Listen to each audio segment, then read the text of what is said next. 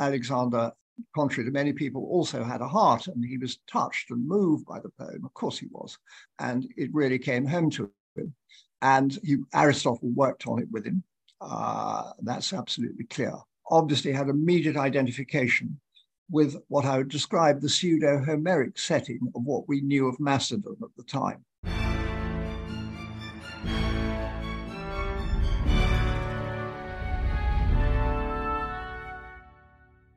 Hello and welcome to this week's pod. And dear listeners, today I'm fortunate to speak to Robin Lane Fox, one of Britain's finest ancient historians. He's perhaps known best for his biography of Alexander the Great.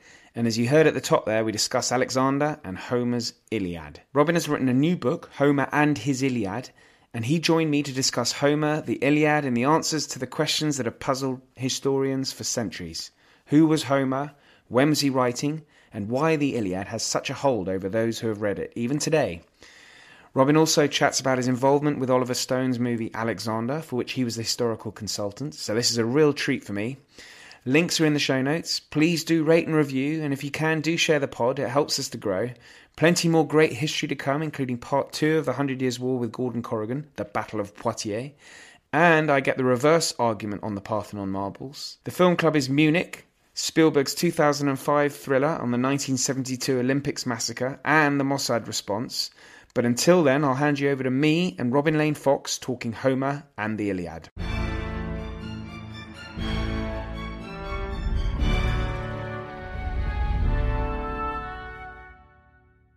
Robin Lane Fox, welcome. It's a real pleasure to have you on. Thank you. Well, thank you very much. We're here to talk about your new book, Homer and his Iliad. And I have a few of your books, and one of which was the unauthorized version, which oh, was yeah. truth and fiction in the Bible. So, and this is this is, I, I, mean, it's not a direct equivalent, but it's similar in that it's looking to get to the truth behind Homer and the Iliad. So you don't you do pick quite big subjects, don't you? Definitely. Um, but I was very widely educated from an early age. I'm so grateful for that. The question of who was Homer, when was he writing, mm. and has been really puzzling ancient historians for, for for many years. Why did you think that you know you'd be able to crack the uh, crack? Ah, well, I must insist the term crack isn't quite right. There will be many more books on Homer, but I think I believe I'm rather speaking up for a silent majority. Scholars who write on this have a, a, a line to push, totally understandably. And I think there have been some very paradoxical discussions putting Homer into the seventh century BC. Not, a, I think, a majority view, but very, very powerfully advanced. And I think they're wrong. And I wanted to give people a sense of what the uh, debate is about, what are the crucial items, and gave them, in the end, seven reasons why I go for a much earlier date. Will I persuade everybody? Of course not. You never do. But I do believe it's correct. And I also think as I think many scholars do, that this makes us rethink the whole um, idea of what has been known as the Dark Ages. There's a wonderful remark by the great historian philosopher R.G. Collingwood. The Dark Ages, dark to us, but not to those who lived in them. And I'm a great believer in the Dark Ages. so I, have I've written this for people who I hope also specialists in the Iliad, but not primarily for them.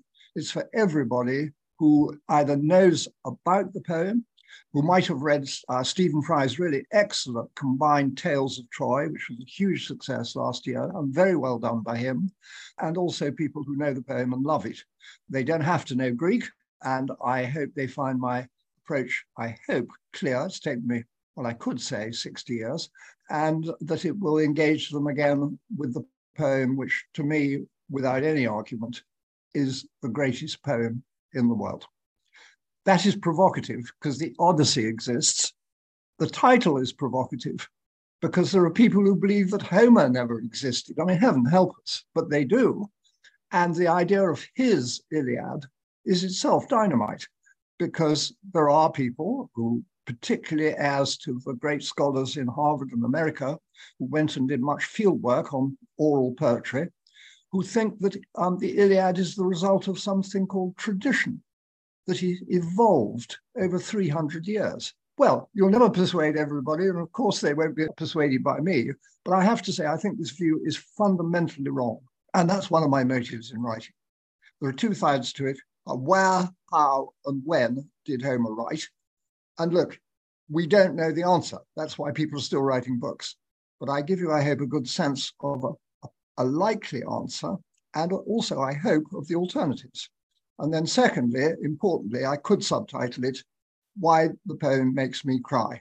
And I had an enchanting email, can you believe it, from a lady in Bulgaria who had read the book and said that it made her cry. I couldn't be more honored. Um, you never know. You write these things. I think it's like throwing bread on the waters in, say, um, the pond in St. James's Park. You never know which ducks will come and take which pieces. Well, the poem to me speaks to me. I, I took it with me to my year out when I did some archaeology, worked as an archaeologist in Central America, and I took oh, the, Iliad, the Iliad with me. Now, I took a translation I think I took the Penguin. Well, I did take this. This is this is it. Yeah. E.V. yeah. Rieu's. Mm. Yes. And I was going to ask you about that translation because it was the Penguin Classic, but he, I don't think he was a, well, he wasn't a, a, a, an ancient historian like yourself, was he? No, no, no, no, no.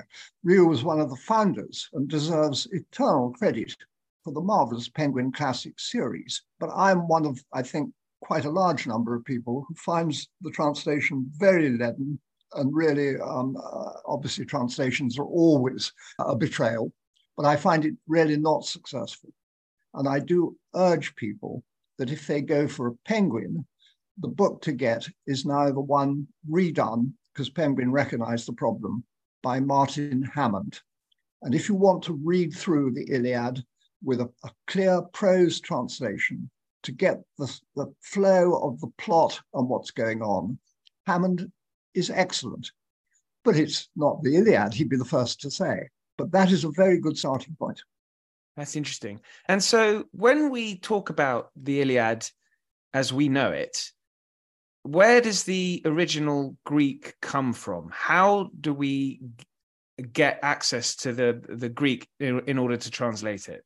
Well, and I'm talking, you know, this it's yeah. a big question, I suppose. But yeah, it's huge. I mean, uh, there is obviously an easy answer to how do we get access from later copied manuscripts. It went on being copied and copied and copied.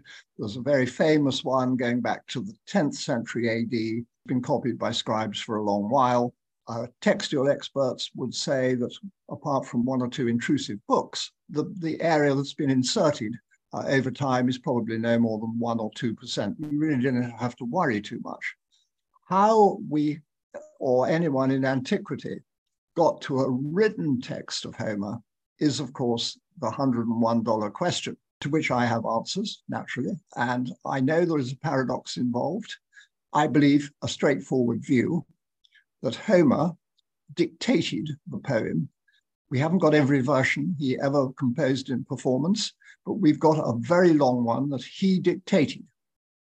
And I think my slight originality is to answer why he did that there's been much discussion um, as to why anyone who had no idea of oral written text really would do it. And I think he did it for his family because many of the crafts in early Greece we know independently are transmitted at first within families. This is something we can all relate to. We all want our children to be able to do something. Mine wonderfully uh, did digital technology, which I couldn't begin to do myself. I had a clue how to do an app um, and they are multimillionaires of the most enchanting kind. And I think that Homer thought by getting a, a, a text down, slaves or members of his family, of course, I love the idea that he, only an idea, that he had a technologically competent daughter. I mean, there is one problem with Homer and his Iliad. Inevitably, the more I wrote, the more I think Homer had aspects of me, but there's one enormous difference. I can't begin to write poetry, and I'm not a genius. And I think it is, in my view, back to the original family copy that the bulk of our Iliad goes. I'm the first to know, and I hope I convey the big problem. How on earth could somebody take down in dictation without shorthand 15,000 words, in my view, as early as the mid 8th century BC? I know the problem, but I still think we just have to make the leap. It's very, very dangerous to think in modern analogies. But I do think those of us who unfortunately were 50 when the big internet revolution came in need to remember how it spread in some areas so fast. It's a complicated technology. You've got to do all the screen work and everything. People learned it very, very fast. And at the same time, it spread rather patchily. Well, it was very, very slow to spread to me. I have to say, you're probably absolutely brilliant at it. And of course, uh, uh, modern communication, far different to the Dark Ages. But once alphabetic writing, which it was the case, was the Greek invention, absolutely fundamental invention in the whole history of world expression. It spread patchily, but I think it spread very quickly. And people didn't have an awful lot to do in many days. There weren't all competing calls on their time. They had probably slaves who looked after them. And they had time to perfect this art and get it up very quickly. The big counterexample is look, Robin, if you think there was 15,000 words written down on something in the 8th century BC, where are other examples? Well, all we've got are imperishable surfaces. We have uh, pottery, for instance. So I use an analogy which I hope is helpful. If you only had graffiti from, say, I don't know, Moscow and Petersburg in 1860, would you ever believe that Dostoevsky dictated whole chunks of his work. He never wrote it down. A lady would come, and in the morning, Dostoevsky would just dictate it to her. In fact, he so got into it that poor woman, she ended up married to him. I'm not saying that Homer married his dictatee, but um, the point is, it, it can happen. We would never guess that if we only had inscriptions on bits of pottery or wall from, from Russia, or indeed from Milton's England. Milton did the same. Yeah. So I make that leap. I'm not alone in making it. I think I would emphasize that at this stage in Homeric scholarship, it's just about impossible to be completely original. Almost every possibility, including Homer as a woman, have been aired. But the important thing is which cluster of suggestions you bring together, and that can have a slightly original spin. And there are places, I'm only guessing, but I'm guessing with evidence that makes it more probable to my mind than just conceivable. There are places where I hope my bundle of hypotheses does add up to something people haven't always seen before. That's the way I put it. And the second half, why does the poem make me cry? That goes back really early in my years, very soon, aged 13, I was so struck by the poem when I first met a bit of it. But people never, never discussed this in academic circles. Um, I'm sure they loved it, but they were concerned with them. Oh, I don't know, the nature of Teucer's bow, or um, questions of land tenure on linear B tablets. And I arrived in Oxford, you know, absolutely the summit of classical learning. And it was unbelievably boring. I just kept thinking, why does this poem matter to me? Why does it make you cry? I mean, it's all very interesting about Zeus's golden rope from heaven. But that isn't what this poem is about. And not until the early 1970s in English, different story in German, did um, anyone really return to the question, what is so special about Homer? And that was great work by the Balliol um, Don, who later was Boris Johnson's tutor, Jasper Griffin. And he did actually address that basic question. But I don't always agree with him. I enormously admire his work. And I think I have areas where, of course, Jasper knew everything about the poem. I think he would actually rather enjoy um, that he didn't fully cover. And I think his view was a little one sided. So well, that's the way it's about. Well, one thing that you do in the book, which I loved reading, was you select your sort of top 10 books, really, I guess, or, or hmm. parts. Hmm. One of which I, I, always find the death of Sarpedon hugely powerful. Ah, ah, yeah. Oh, what can one say? I mean, yes. The trouble is, I would just say two things. I do the top 10 because my brilliant digital son said to me, um, Paul, we've got to have the highlights. You must realize people have short attention span. We want to know what's the best. So I thought, all right, we'll do that at the beginning of book uh, part two. I have a brilliant scholarly colleague who refers to such things as nuanced paraphrase. a wonderfully damning remark. But I would say trying to paraphrase adequately those books was the most time consuming and the most difficult thing. And it had a wonderful consequence. I must have read them so often. And I worried when I sat down to write, will I think at the end, I loved this book when I was 16, 20, 30, 40, and no more now. I love it even more. I simply, every single time you look at it, you see yet more skill in it. So I love doing the highlights. And why do you think it's the Iliad for you? The, the, Odyssey, I guess one could argue the Odyssey is perhaps more accessible to younger readers, the wanderings of Odysseus. Yes. I mean, I, I read the Iliad first, and so that's why I've always Good. loved it more of the two. But the Odyssey, one could argue, is is more accessible. Do you think what is it about the Iliad that differentiates it from the Odyssey? What a good question. Uh, oddly, I read the Iliad first, and for me, it's always been supreme. I hope my final chapter um, picks on something underplayed, a phrase I borrow from some golden pages by C.S. Lewis when writing about Milton. He, he describes en passant a quality of the Iliad he calls ruthless poignancy. Wow. You know, those were the days when a, a, a reader could say it in two words, based on pathos, based on irony, that awful feeling that it's we feel the whole time it's too dreadful. We know it has to happen. There's very little suspense except in the funerary games in the last one book. We know how this plot is going to unfold, but the protagonists don't know, and we know, and we know through access to the gods what is going to happen. And tragic irony is so widely used as a phrase, or used to be, uh, of the Greek world and the Greek tragedians and irony and so on. But you just need to remember that it's all secondary to Homeric irony. And the irony in the Iliad has this ruthless poignancy to it that the wonderful plot and the disguises of Odysseus, where people don't recognize, and it's ironic that they don't know he's really the master of the household. That is at a different level. It's all wonderfully charming. It's the second greatest poem in the world. And it has a straight direction of a plot that goes beautifully through.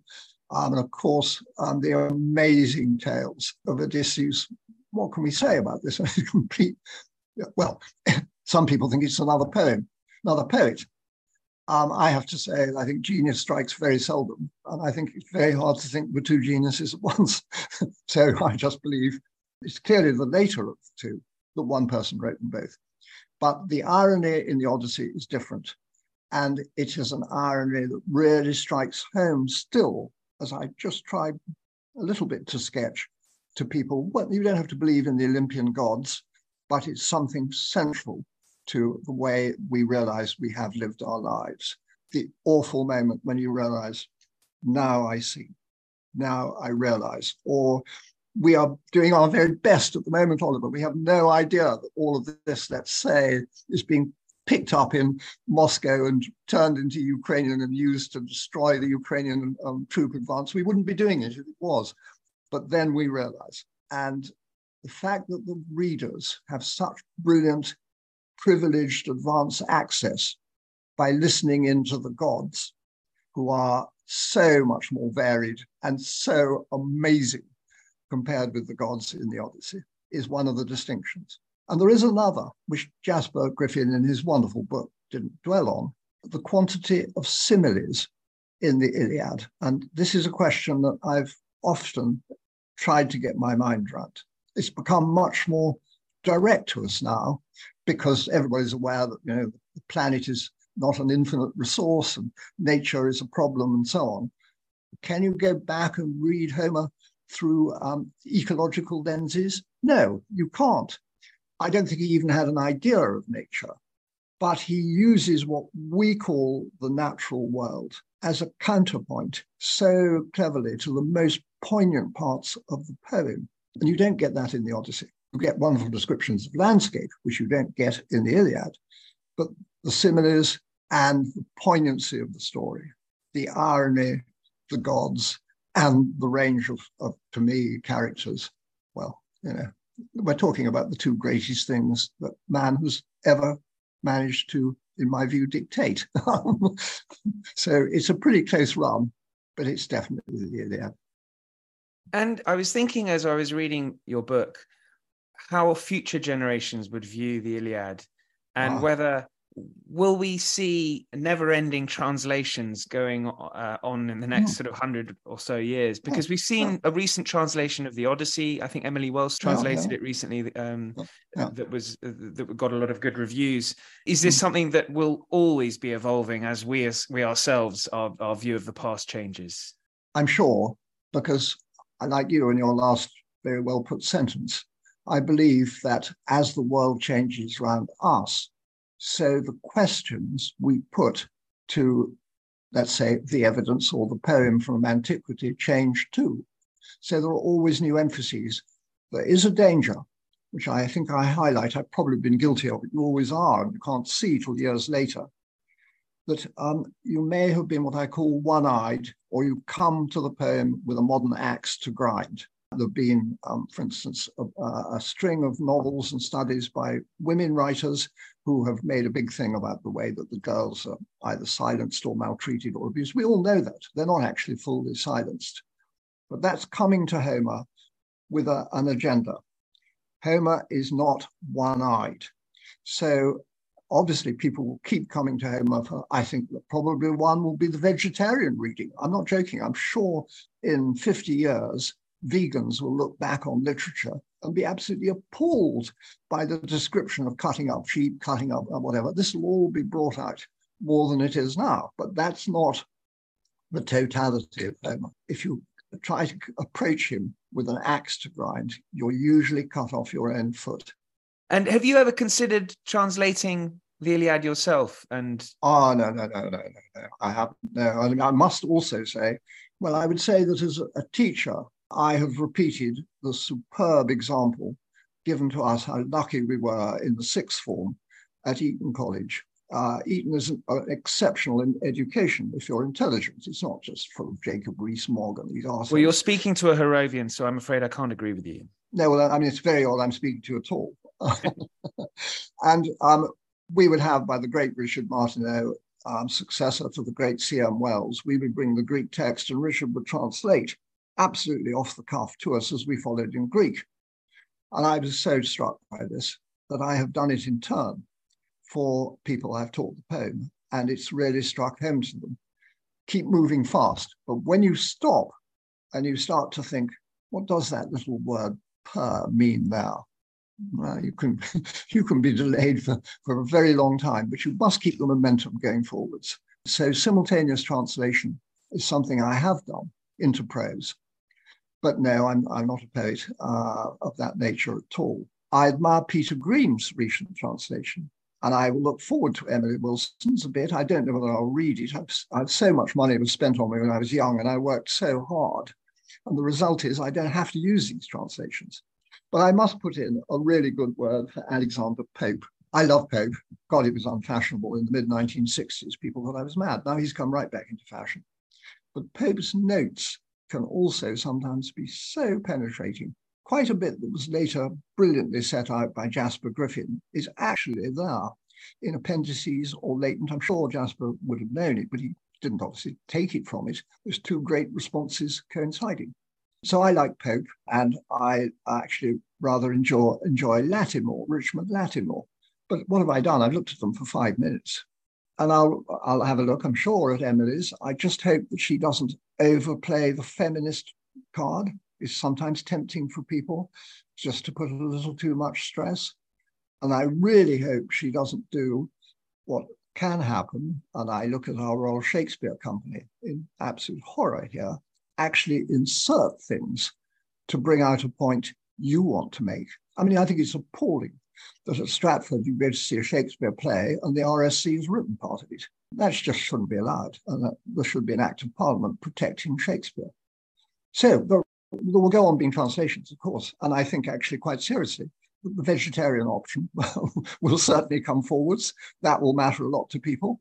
Um, who knows? Clothing may become very important. Uh, the, the weaving and the textiles.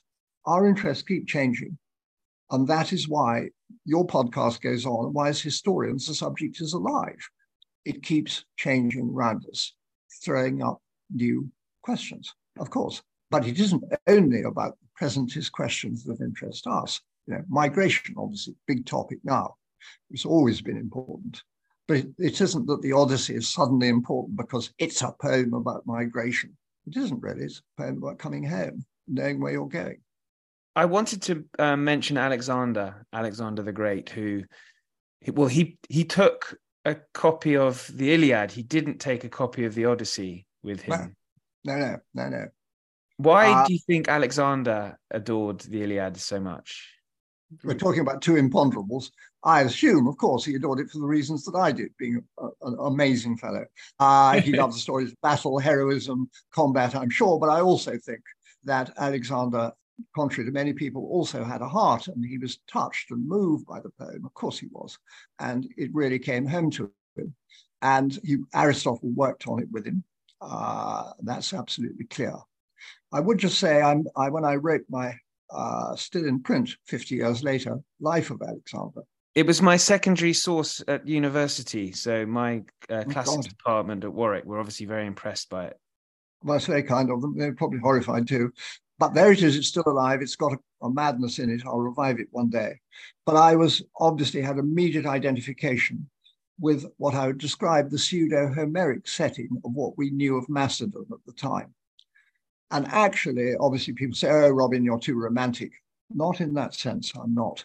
People can have role models and idealization, identification with past poems and literature very strong in them.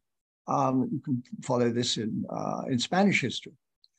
But we then found the Royal Palace and tombs in Macedon, and it was very striking that there were cremation burials dating from the time of King Philip, Alexander's father, onwards, which really must have been in some way related or modeled to the Homeric pattern. So it's not just fantasy. There is a Homeric dimension. Of course, it's a fantasy world. I know all the uh, underpinning. It's not crazy. And Alexander lived out a life on grand heroic terms. Obviously, people like now to turn him into some sort of drunken um, lout who's on the rampage across the north of England at night, killing everybody in sight. And of course, had he been a woman, it would have been very, very different. He'd probably been even more ghastly to them. And Alexander did some terrible things. We know that. But they were errors of youth. And it doesn't make them any less errors, don't worry. But he had a, obviously an irresistible range, genius, skill, brilliance. I, we've had enough of Alexander the Little. Um, I'm pleased to say my books outlasted it.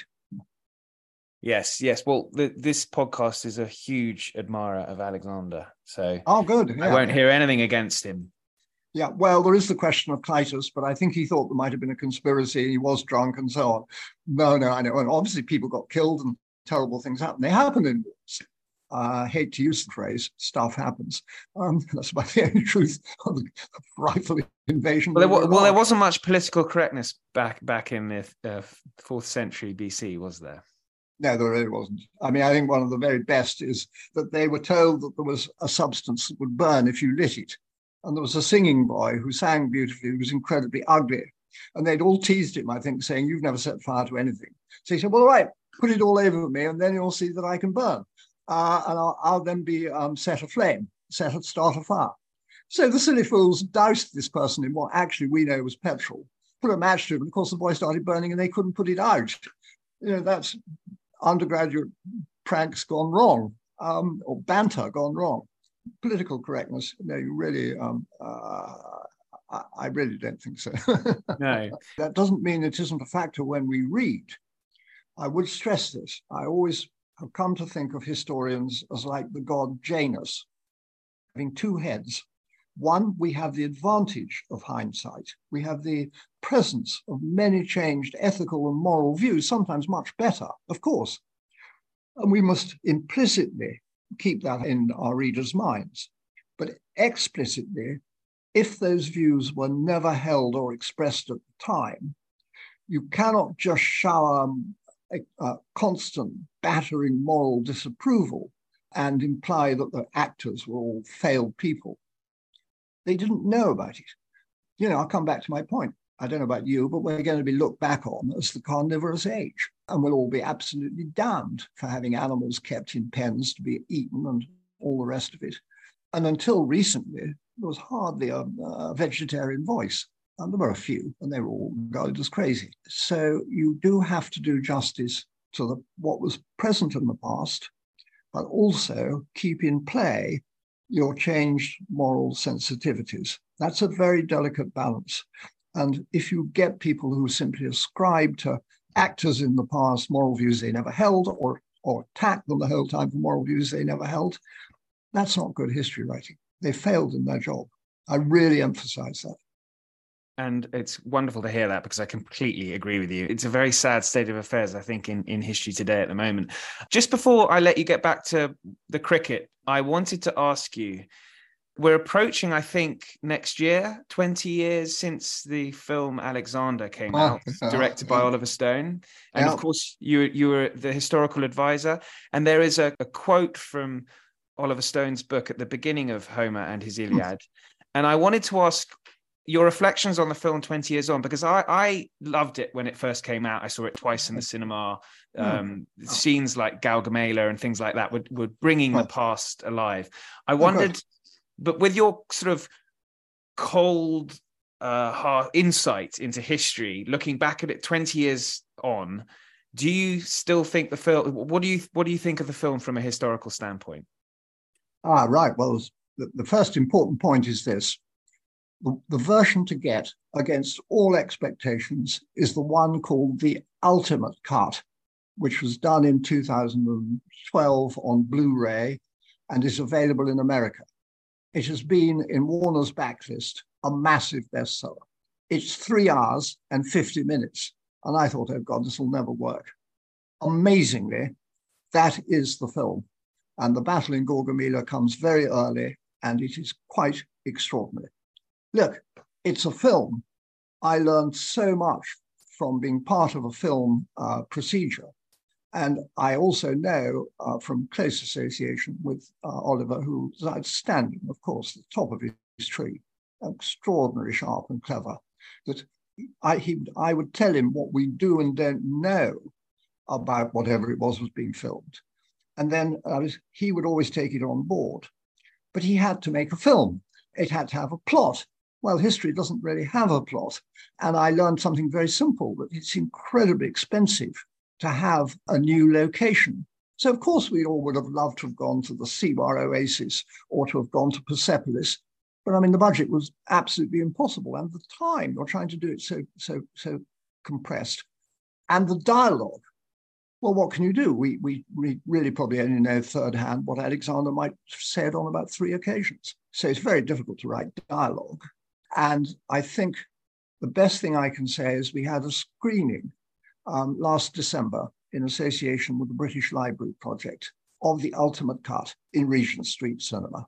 And suddenly it all came back. There we were, Oliver came, wonderful. We had a question and answer before. He was a bit shy to get started, and then fantastic, describing it all and saying that this was the version he felt he finally got right.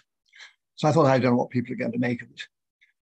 Well, we got to the, the interlude because it has an intermission. And only two people got up to go. And I thought, oh dear. And I ran off and I said, I'm so sorry you're not enjoying this. He said, no, we're loving it, but we can't get our train back to Virginia Water unless we leave now. Everybody else sat there. And it's like being taken into another universe and sort of dragged through the thorn bushes and coshed over the head. And eventually, as we got to the end, people were crying. We'd never seen this. There was huge emotion in the audience. And one Greek friend who'd come went up to Oliver in tears and said, It's your Parthenon. Standing ovation. Well, obviously they were a select audience, but that was a lot of people. And it was away from all the critics, all the trouble. And look, we all know there are down points in the film where it doesn't quite work. But try the battles, try the partying. And I have to say, imagine, as I was, that you're on a horse charging a war elephant with armored tusk extensions that doesn't happen often in life. No. So it's worn very well. And obviously, there are patches that never quite work. Perhaps some of the scenes in Babylon would be an example. But I think the audience there uh, really were stunned by it. there was so much noise surrounding it, and Oliver had to cut it very, very quickly. It didn't really fully work as a shortened version, but the critics were absolutely going to kill it, whatever he did in America, because of the interviews with Castro and his criticism of Republican foreign policy. It didn't matter what he did, really. But it's come through. Yeah. It's made a huge amount of money, I think, as well. Well, people like to say, oh, it lost $150 million. Absolute nonsense. It didn't anything of the sort. It's his biggest grossing film. But the important point about that, I you never know the money, yeah. is that the ultimate cut the really long version, I really mean it's not only is it so beautifully recut and refilmed, that has established itself as a major seller. Of course, I know why. Everyone wants to see me, but um, yes, you make an appearance on horseback, don't you? Oh God, yes, I'm a, the crucial breakthrough in Gaugamela. There I am, for God's sake. there you go. Reason blood going at full full speed. Wonderful yeah. stuff. Yes, because beforehand, I think you weren't too impressed with Macedonian uh, uh, as horsemen, but I think you had an appreciation. Oh no, no, I always was impressed by them. My God, having carried the long Sarissa lance, no stirrups, NB, on a flat out charge on my wonderful chestnut horse called, can you believe it, Gladiator. they couldn't catch me. I, I mean, I, I understood Homeric battle because I understood bloodlust. I was gripped by Lyssa, by frenzy. If you got in the way of me, I'd just run you straight through with my rubber spear. But it was very interesting. And the whole of the king's Royal Moroccan cavalry were trying to catch me. That doesn't happen in life. No, what an experience. Like Polybius, I believe historians should try to have as much experience of what they write about. Uh, I can't fight in a war. I, would be hopeless. I'd be behind the lines decoding. But it does help. Vital to go and see the terrain absolutely crucial thing, crucial to try to have some idea of um, aspects that were central to Alexander's life. Look, I've never hunted a lion face to face, but I have hunted a lot, and I know um, the challenge that poses. So you get you're a little bit nearer it, and of course you've got to be accurate and you've got to have a strong moral sensitivity. And there are brilliant historians who never get out of their desks. But I still think on a hot 3.30 p.m.